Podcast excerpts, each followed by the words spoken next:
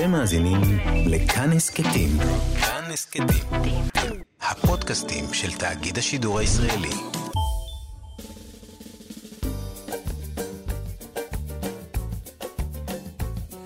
שישים החדש עם איציק יושע. לחיות בגיל השלישי.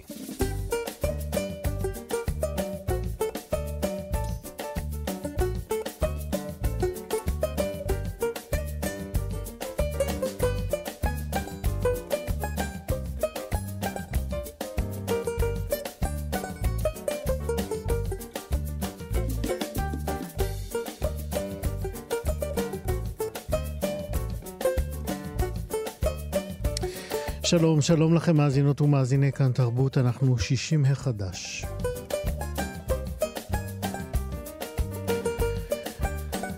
עוד מעט נבדוק איך נערכים לקראת האפשרות שתהיה מנת חיסון שלישית לזקנים. נדבר על רומן ביקורים שנופיו נטועים בראשית ימי ישראל המבוגרת. נדבר גם על הדרכים להתכונן לפרישה לגמלאות, וגם נהיה עם ספר חדש שהוא אולי המדריך למשפחות בעסקים משפחתיים, ומה קורה כשדור הזקנים מעביר את השרביט לדורות הבאים.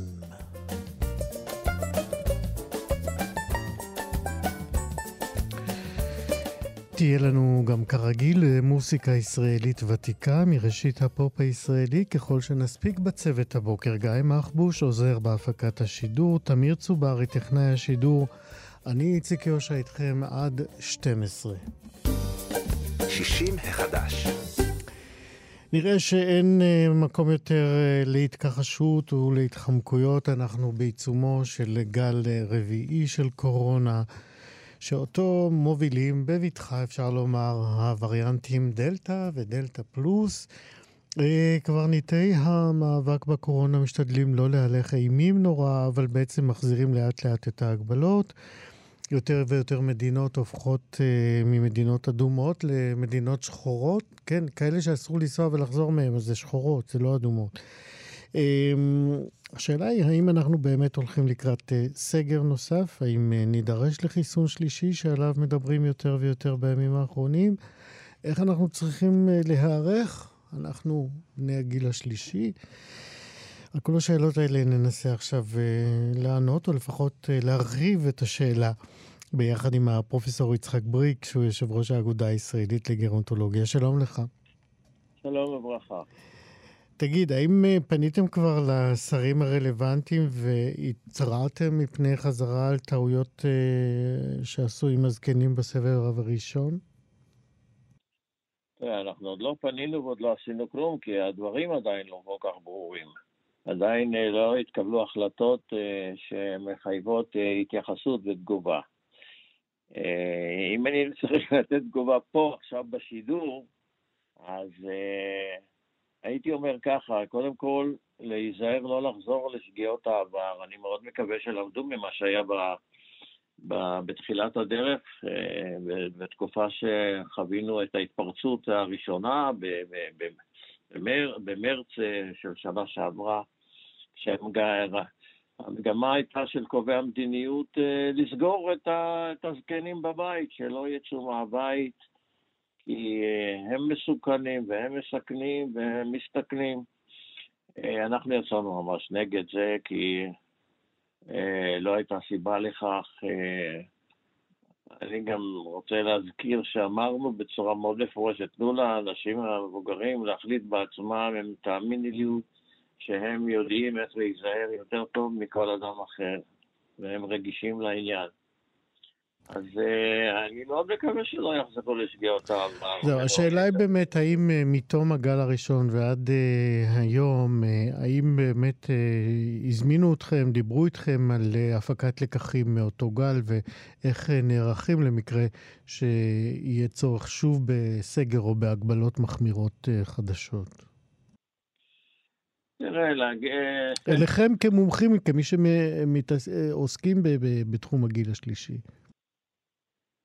אני יכול להגיד באופן כללי, ולא רק בנושא הזה, שעדיין קובעי המדיניות לא נתנו למקצוע גרונטולוגיה את המקום הראוי לו בתהליכי קבלת ההחלטות ובלימוד הנושאים הנוגעים לזקנים. אנחנו נלחמנו כדי להביע את דעתנו. אני רוצה להזכיר לך שיצאנו נגד הסגר בעצומה לציבור ובמכתבים לכל קובעי המדיניות, וחלקם גם הצלחנו. עשינו את זה ביחד עם ארגונים אחרים שדואגים לזכויות הזקנים. היה מאבק גדול סביב העניין שלא רצו להחזיר את ה... את בני שישים ושבע מעלה לעבודה לאחר, לאחר הסגר. כן, עסקנו בזה גם פה, כן. כן, אז, אז, אז היו לנו הצלחות בעניין הזה, אבל זה בגלל, בעיקר בגלל שהרמנו את קולנו וזעקנו נגד העוולות והקיפוח של והאפליה של הזקנים.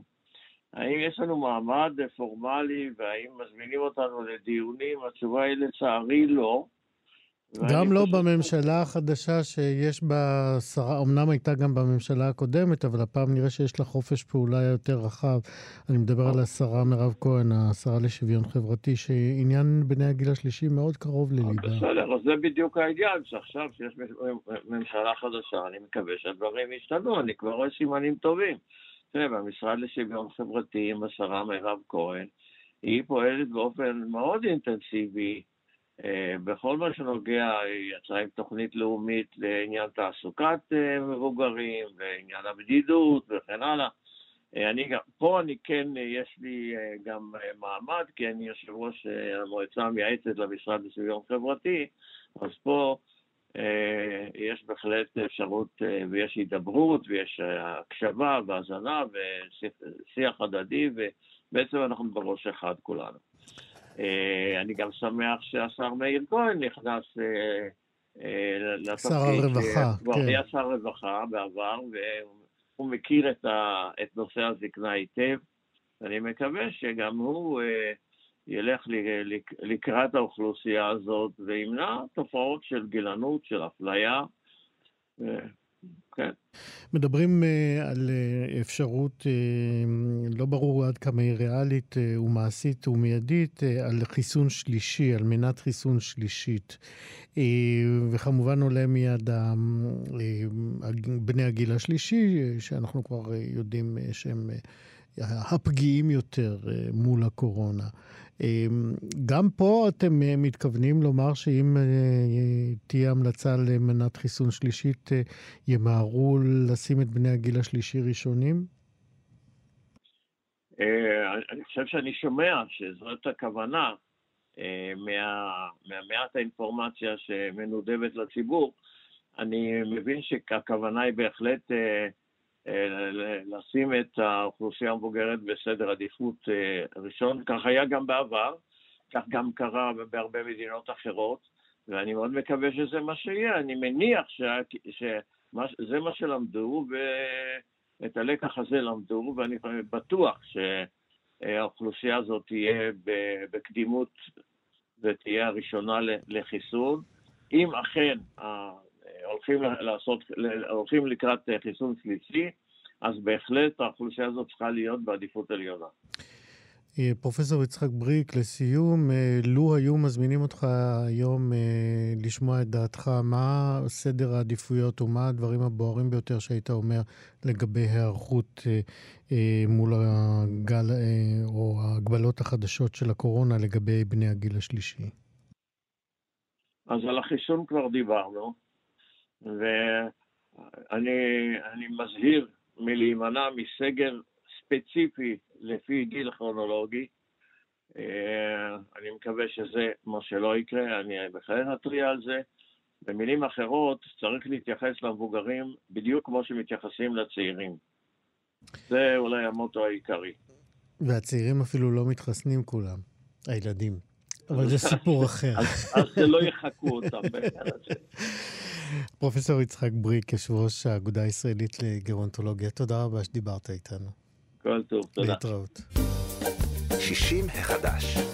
עכשיו נדבר על הפרישה מהעבודה והיציאה לתקופת חיים חדשה, תקופה מלאה אתגרים, אופקים חדשים, בחלקם במחוזות שאולי אנחנו לא היינו רגילים להם, כי אחרי שנים ארוכות של מחויבות יומיומית למקום עבודה, היציאה לגמלאות, לפנסיה, או איך שנקרא לזה, פרישה מהעבודה, הפרישה הזאת מחייבת היערכות מאוד יסודית בכמה וכמה מישורים, אפשר למנות אותם, את חלקם לפחות, המישור התעסוקתי, הבריאותי, הכלכלי, הפנאי שלנו, איכות החיים שלנו בחיי הפרישה.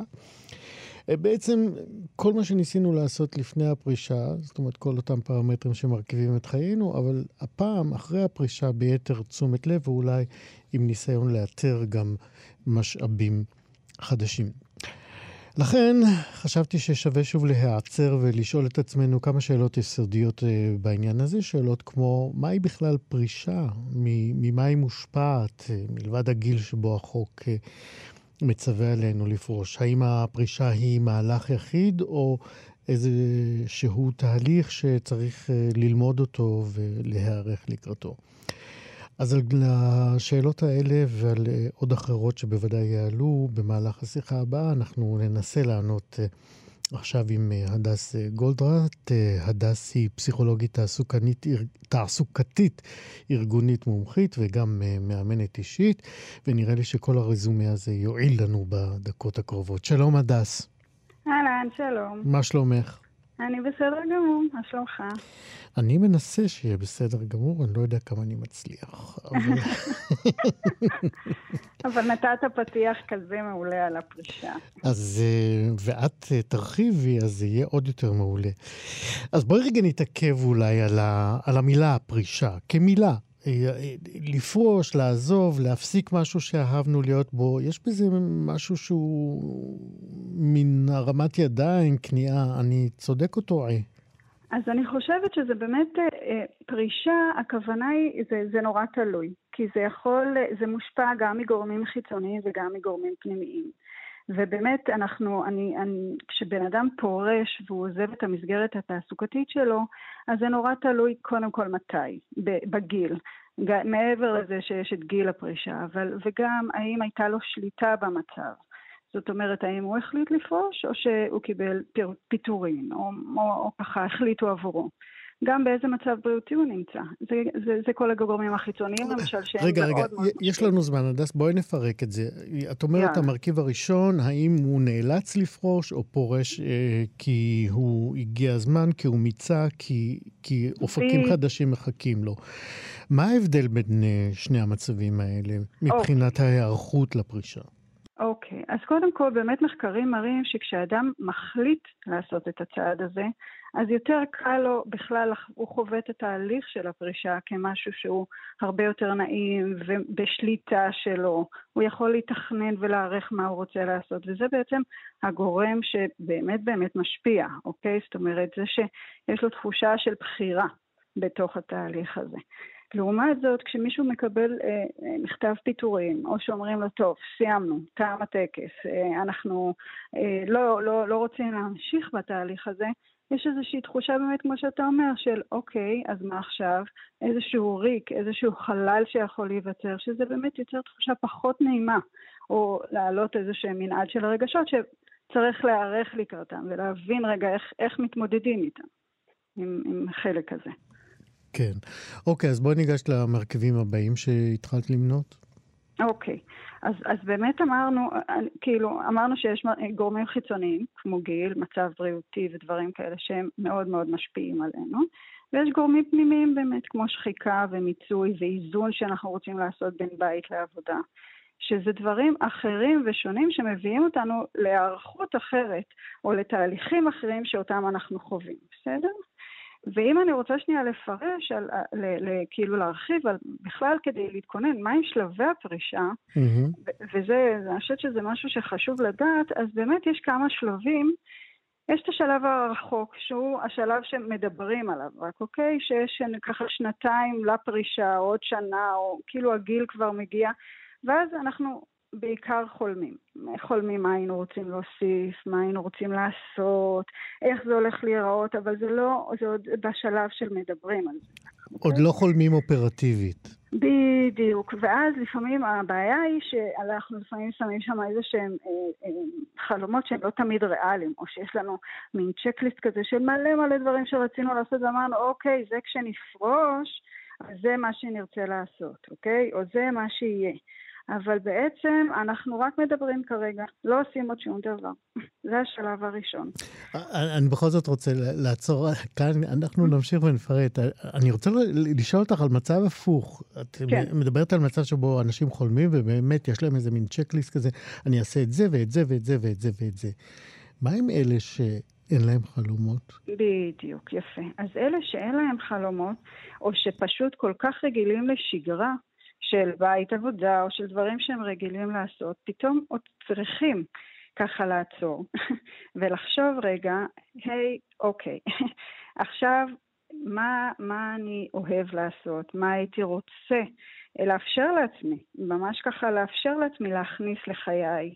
מה הייתי רוצה להתנסות? כי אולי לא התנסיתי, כי לא היה לי זמן, כי הייתי כל כך בחיים כאלה אינטנסיביים, ואני לא יודע, אני באמת לא יודע. אז המקום הזה של לאפשר התנסות, ולהתחיל ככה כמו מההתחלה, להתנסות כמו שילדים ב, ב, מתנסים בחוגים, בתחילת, הם לא יודעים אם הם אוהבים לנגן בצנתר, או שהם הם אוהבים אה, חוגים ספורטיביים, או מה הם אוהבים, והם מתנסים, זה אותו דבר. זה לאפשר את ההתנסות הזאת, ואז להתחיל לארגן ולראות ולדייק מה נכון עבורי ומה פחות, ואת זה לזכור להכניס לחיי. ופה אפשר אולי להכניס אלמנטים נוספים שאולי הם קצת מקבילים לילדים, אבל יש להם ביטוי או ניואנס כשמדובר בזקנים. יש הרבה, כשמדובר בילדים, אז נגיד, יש הורים, אני לא רוצה לתת להם הערכה, אבל שנורא מתאכזבים כשהילד לומד חצי שנה פסנתר, אחרי זה לא בא לו יותר. נכון. וכשמדובר במבוגרים, בני הגיל השלישי, על פרישה, אז לפעמים לילדים יש תוכניות על הזמן הפנוי של סבא וסבתא, וגם זה מלכוד. נכון, נכון. אז באמת מה שחשוב פה זה אחד, קודם כל להכיר קצת את עצמנו שוב. אני מתייחסת בעיקר לאנשים שלא היה להם את הזמן הזה. והדבר השני זה לדעת להציב גבולות. כי כשאנחנו רוצים שנייה לאפשר לעצמנו את הזמן שלנו עבור עצמנו, אז פתאום הציפיות שיש לסביבה מאיתנו, או ילדים, נכדים, פתאום, גם האישה. פתאום, אתה יודע, יש כל מיני דברים בזוגיות שפתאום, אה, חיכיתי כל כך הרבה זמן, חשבתי שכשיהיה לנו זמן נעשה כך או אחרת.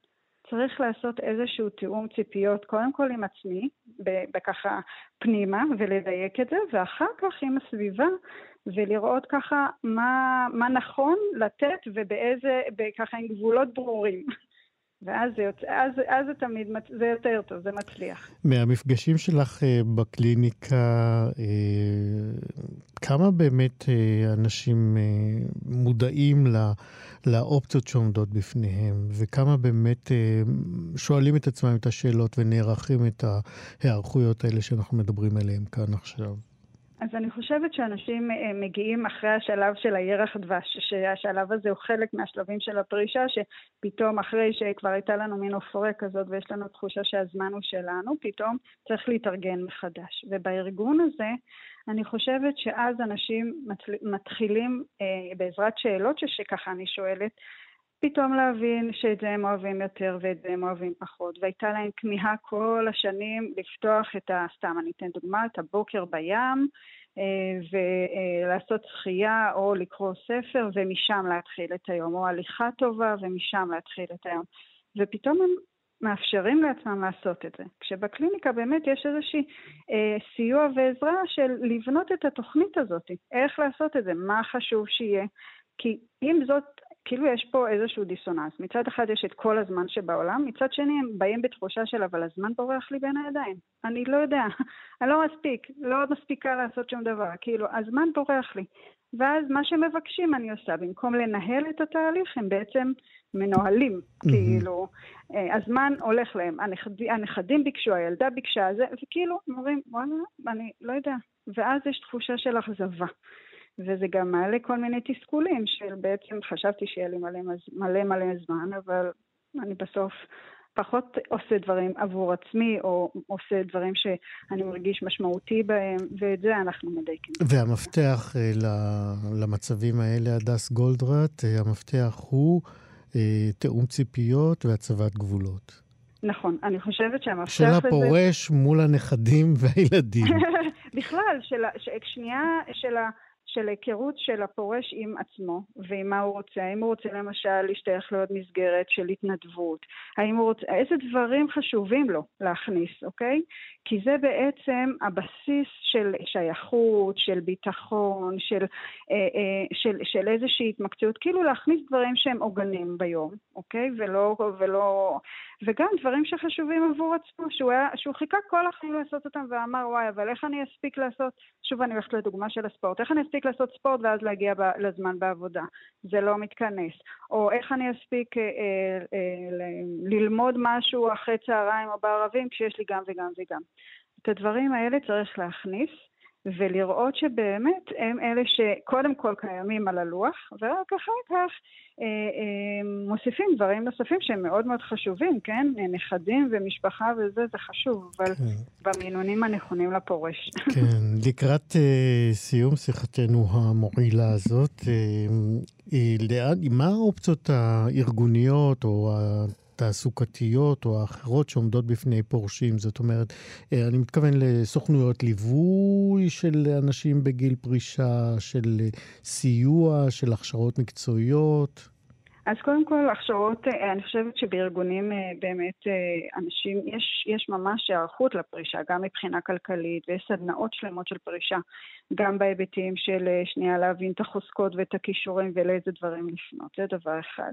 אני חושבת שאנשים שנייה באמת לוקחים לעצמם את הזמן, ואז גם חברים, ואני אומרת, המגוון החברתי של לדבר עם אנשים ולראות מה הם עושים. אני פחות חושבת שיש סוכנות בחוץ, כמו נגיד הדאנטרים או כמו חברות השמה, אלא אני חושבת שבמצב, בשלב הזה אנשים פשוט מחליטים שנייה מה הם רוצים לעשות, ובדרך כלל יותר פונים לכיוונים של התנדבויות או, תעסוק, או תעסוקה בחלקיות משרה, כי הם רוצים כבר להכניס עוד דברים אחרים, הם לא רוצים שרק העבודה תהיה עיקר העשייה שלהם, הם רוצים כבר לאזן. כן, וממש לסיום, פתאום עולה בי השאלה, כמה באמת מקומות עבודה מודעים לחשיבות mm. תכנון הפרישה וכמה הם מסייעים בזה?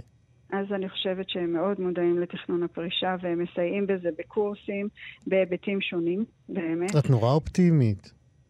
לא, אני גם חושבת עוד יותר, אני גם רוצה להגיד שגם okay. ארגונים היום אה, מעריכים אה, את אה, הגיל ואת הבגרות והבשלות, ויש לזה לא רק אה, חבר'ה צעירים אה, ככה אה, בתוך העשייה, הם, הם מעריכים גם דברים נוספים של אה, אה, גילאים אה, יותר בוגרים.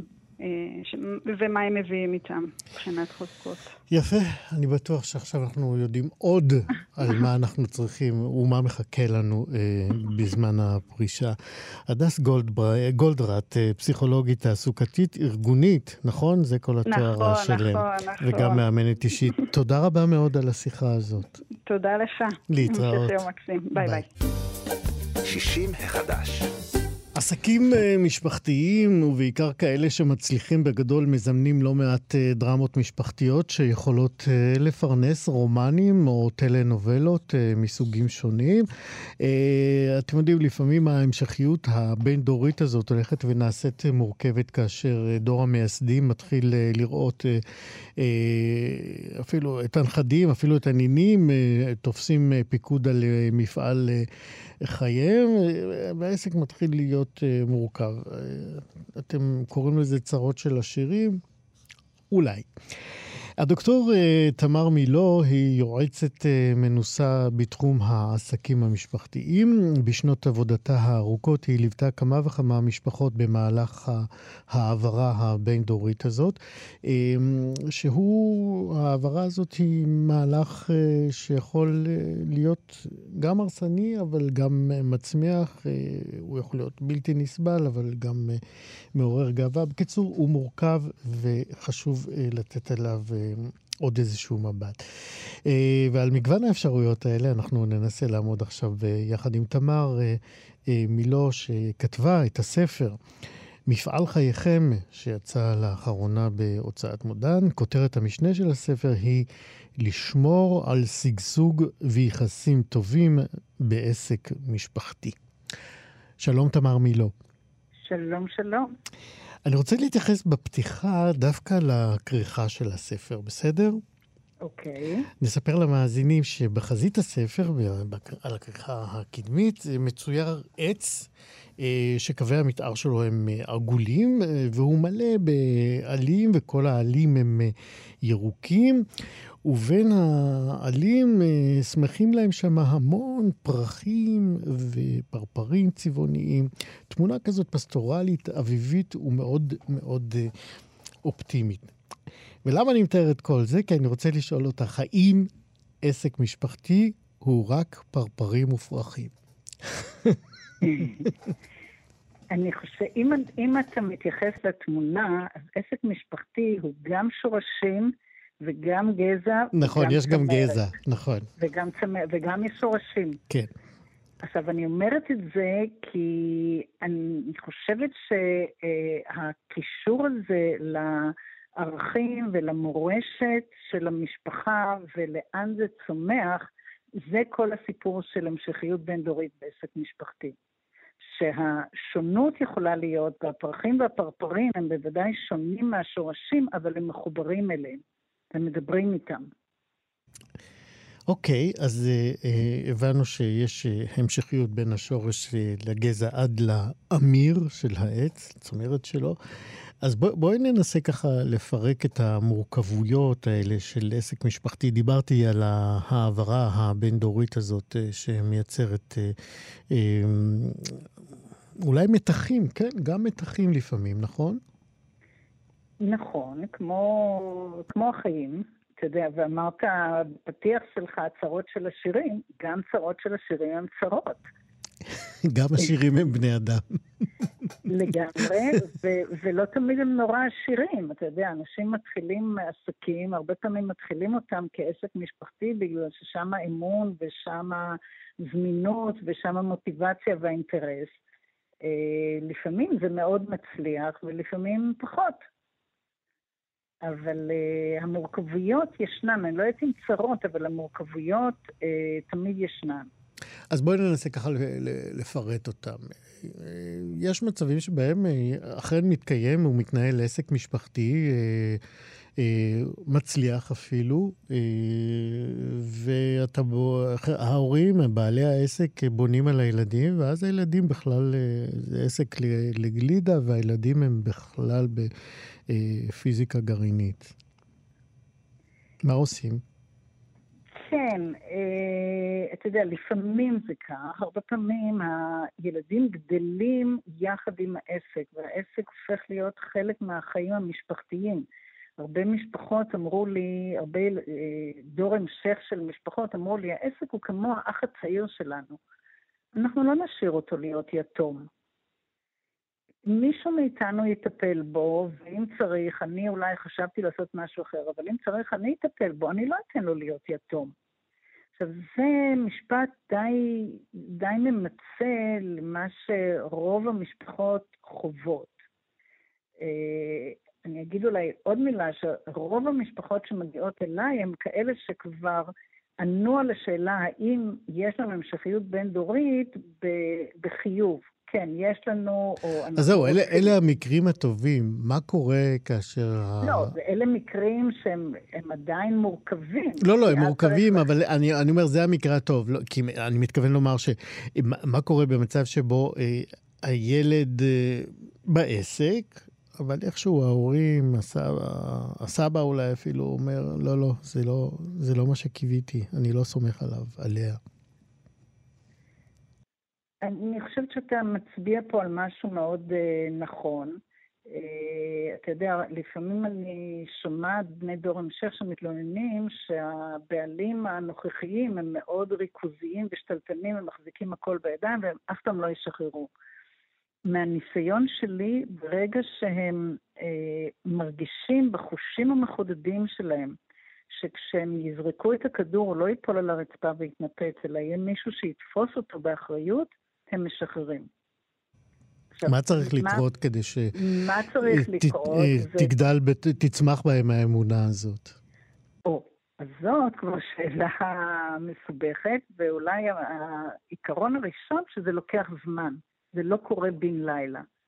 ולכן העניין הזה של מעבר בין דורי הוא לא משהו של מהיום למחר, הוא משהו שקורה לאורך שנים, ומשפחות שנמצאות הרבה שנים בעסקים ביחד יודעות שזה בעצם מצב כמעט תמידי, כי דור אחד אה, נמצא בתהליך של הכשרה, והדור החדש כבר נולד, ואחר כך זה לוקח את המושכות, והשני נמצא בתהליך הכשרה, זה משהו שקורה כל הזמן. חוץ מאשר בשנים הראשונות שמייסדים עסק, ואז המייסדים הם מקבלי ההחלטות והם הכל, אחר כך זה כמעט כל הזמן נמצאים באיזשהו תהליך של מעבר ושל שותפות בין דורית, שבה הצעירים לומדים מהמבוגרים איך לעשות את זה. ומכניסים את השינויים שלהם כמובן. כמה באמת מקשיבים לך? למה אתה שואל? כדי לדעת האם באמת יש מקום להכניס ייעוץ מהסוג שאת נותנת. תראה, אני חושבת שהנושא הזה של לתכנן את העברה הבין-דורית הוא נושא שדי מפחיד הרבה אנשים.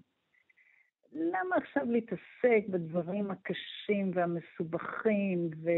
Uh, הכל, uh, אני, יש לי כל כך הרבה נושאים דחופים להתעסק בהם בעסק, למה אני צריך לעשות במשהו שלא יודע מתי הוא יקרה?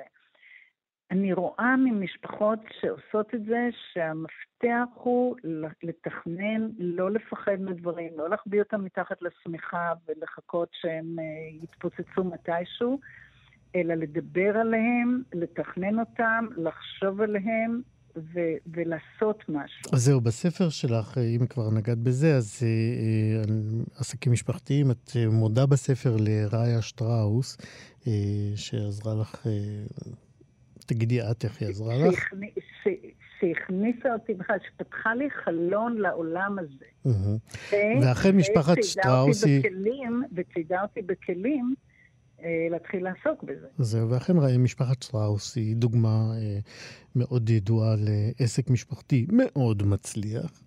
אה, מהמבט שלך אה, הם דוגמה לאיך אפשר אה, וצריך להעביר את העסקים אה, לדורות הבאים? בהחלט, בהחלט. תראה, אני חושבת שהם דוגמה לעסק משפחתי שמאוד מודע למורכבויות. ולא מטייח ולא מטשטש שום אה, קשיים שיש, אבל קובע לעצמו אה, כללים וערכים מרכזיים שיובילו אותו, והולך לפיהם, גם כשזה לא פשוט. יפה. לסיום, אני רוצה לשאול אותך שאלה. הספר נכתב באנגלית ותורגם לעברית. למה? נכון. כי אני רציתי להגיע לעולם, למשפחות שיכולות ליהנות מהידע ומהניסיון שיש בארץ, בעיקר במעברים בין דור מייסדים לדור המשך, שזה כל כך אופייני לנו ופחות קיים נגיד באירופה או בארצות הברית, ורציתי להגיע לאנשים בכל העולם עם הדבר הזה. אתה יודע, סין מתלבטת בזה, המזרח הרחוק בוודאי, כולו, ולנו יש המון ניסיון גם בזה, גם במשפחה שהיא מאוד קרובה בגלל הקרבה הפיזית וימי שישי וכל מה שאנחנו מכירים, וגם הרוח היזמית שיש בארץ. יפה. אז השילוב הזה של כל הדברים, אני חושבת שמביא איזשהו ניסיון שהוא מאוד ייחודי. יפה, אז עכשיו אפשר למצוא את הספר גם בעברית, מפעל חייכם, לשמור על סגסוג ויחסים טובים בעסק משפחתי, שכתבת את, הדוקטור תמר מילו. תודה רבה שדיברת איתנו. בבקשה, תודה, תודה. שישים החדש. מה קורה לזיכרונות הילדות שלנו כאשר אנחנו כבר כמעט מגדלים נכדים? אם תשאלו את רננה ליש, היא תאמר, וזה ציטוט, זיכרונות ילדות אינם נעלמים, הם מתערבבים בחלומות, הם יוצאים מתוך האלבומים ונתלים במסגרות על הקירות. מכתבים שמורים וקולות מהדהדים מספרים את הסיפור. אני מחזיק בתמונות, משלים את מה שלא נאמר במילים. ההווה מהיר וחד, העתיד מפתיע ועלול להתקצר. אני אתן לכם את העבר, אמסור לכם אותו במתנה. עד כאן הציטוט, והוא לקוח מספרה החדש, רומן ביקורים של רננה ליש, שיצא לאחרונה בהוצאת טפר, הוא נקרא שערה במים רדודים. במשפט אחד מעידה רננה על הספר, שהוא סיפור אהבה, מלא אהבה, לדמויות ולנופים התמימים של ישראל בשנותיה הראשונות. שלום רננה ליש. שלום. ברכות על הספר. תודה רבה. בשמחה. אני רוצה לקרוא עוד מהכריכה האחורית שלו. אוקיי? אוקיי, אוקיי. בשבתות הם יוצאים אל המטעים הצעירים, הוא עוצר ופורס בשבילה מחצלת תחת אחד העצים. היא מרגישה סנבור רך. היא נזהרת מרגעים כאלה. היא יודעת, זה הזמן שבו הוא ממציא חלומות חדשים. Mm. אז מי הוא זה ש... זה יופי, את כותבת. אז מי הוא זה שפורש מחצלת, ומי היא זאת שנזהרת מהרגעים האלה? את המחצלת פורס דרור. דרור הוא מושבניק, שבשל נסיבות חייו הוא גידל את עצמו והפך למין פרי ספיריט, איש חלומות, הרפתקן. הוא פוגש את טליה בצבא, היא בת קיבוץ, ממוסדת כזאת, לפי החוקים, שונאת הרפתקאות ושינויים. אהבה חיברה ביניהם כנגד כל הסיכויים.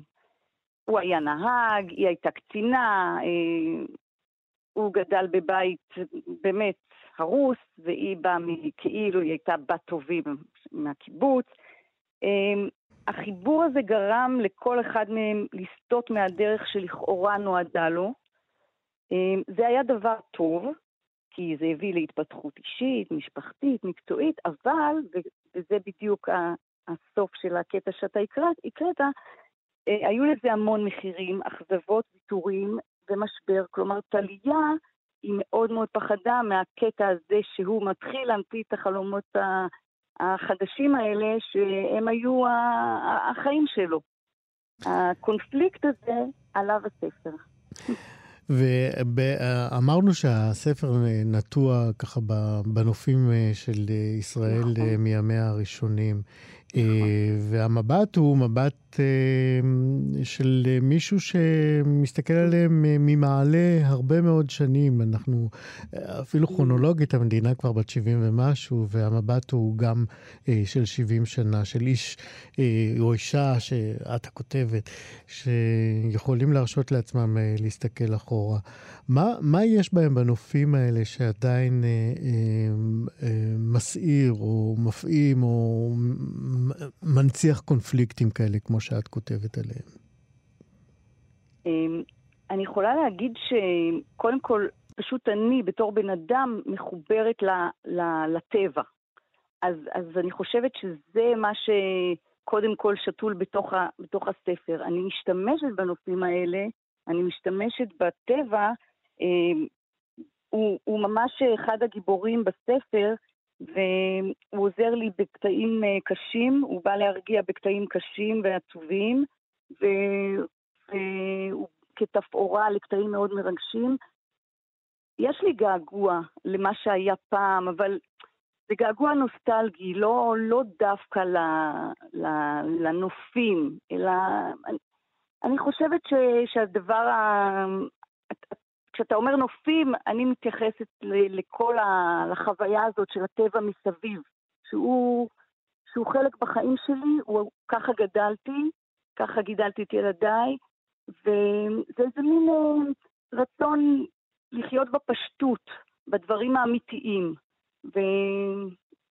זה בעצם הנוף, זה מה שמסמל הנוף בשבילי. כן, הפשטות והדברים הישנים שעדיין ממלאים את ה... את יודעת, אפילו עולם המושגים, אמרת מקודם, בת טובים, זה ביטוי באמת של הסיקסטיז. עשיתי עם היד ככה במרכאות, לא ראית, אבל עשיתי.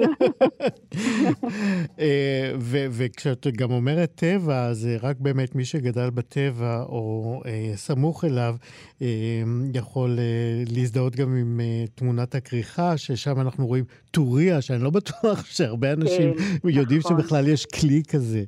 נכון, נכון. אני יכולה לספר על הכריכה, שראיתי את הציור הזה, זה ציור של הצייר מילו שור, וראיתי אותו בפייסבוק, ופשוט ביקשתי ממנו, אמרתי לו, מילו, תשמע, אני כתבתי סיפור ב-ארבעים אלף מילים, ואתה ציירת אותו בציור אחד, ככה הרגשתי. אז זה הטוריה, זה הטבע, נכון, אני גם חושבת שאנשים שלא יצליחו להתחבר לטבע, להוויה הזאת של הפשטות, אולי גם לא יתחברו לספר. אבל מי שמתגעגע לזה, אז, אז אני חושבת שהם יתחברו לספר. כן, אמרנו שזה רומן ביקורים שלך, נכון. ואני לא אגיד בת כמה את, אבל... חמישים וחמש, אני לא מתביישת, וכבר יש לי נכדה, אמרת כמעט מגדלים, אז אני כבר יש לי נכדה בת שלושה חודשים. זהו. אז, אז איך, איך מתקבל באמת רומן ראשון כשאת סבתא כבר? על ידי מי? על ידי הסביבה למשל? תראה, במשפחה שלי מאוד מאוד תמכו, תומכים עד עכשיו. תראה, אני כותבת הרבה שנים למגירה. שירה. כן, בדיוק. אז כאילו הנושא של כתיבה זה לא משהו שזר, זה לא שפתאום, אתה יודע, נולד פתאום איזה משהו כזה. עכשיו, גם הספר עצמו, אני כבר כותבת אותו כמה שנים טובות. עשר שנים אני עסוקה בו. לא בצורה הזאת של רומן, אבל עסוקה בו עשר שנים. זה לא הפתיע, והוא מתקבל, הפליאה זה כאילו מה? לא ידענו שאת כותבת ככה. אז, אז הוא מתקבל בשמחה, אבל יש איזה רגע של פליאה. אנשים כאילו לא מכירים את, ה, את החלק הזה. הם יודעים, אבל הם לא חוו אותו עדיין. מה התגובה שהכי הפתיעה אותך או שמחה אותך? הילדים שלי, הילדים שלי, באמת, כאילו, כי הם מכירים, זה ספר שיש בו חלקים ביוגרפיים, אבל זה לא ספר אה, אמיתי, אבל, ו, ו, וכשהם קראו את זה, הם יכלו אה, לחוות אותו כספר, ו, וזה מאוד ריגש אותי. רננה ליש, אנחנו צריכים לסיים, אני מאוד מודה לך שדיברת איתנו, ובהצלחה עם הספר הזה, שערה במים רדודים, שיצא ממש לאחרונה. תודה רבה ובהצלחה. תודה, תודה לך. להתראות.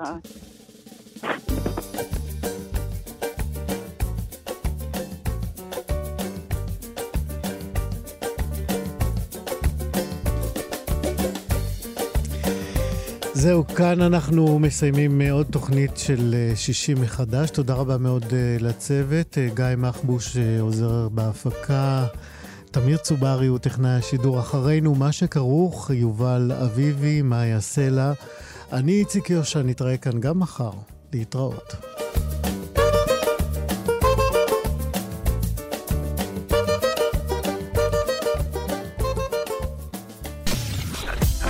מאזינים לכאן הסקטים, כאן הסקטים, הפודקאסטים של תאגיד השידור הישראלי.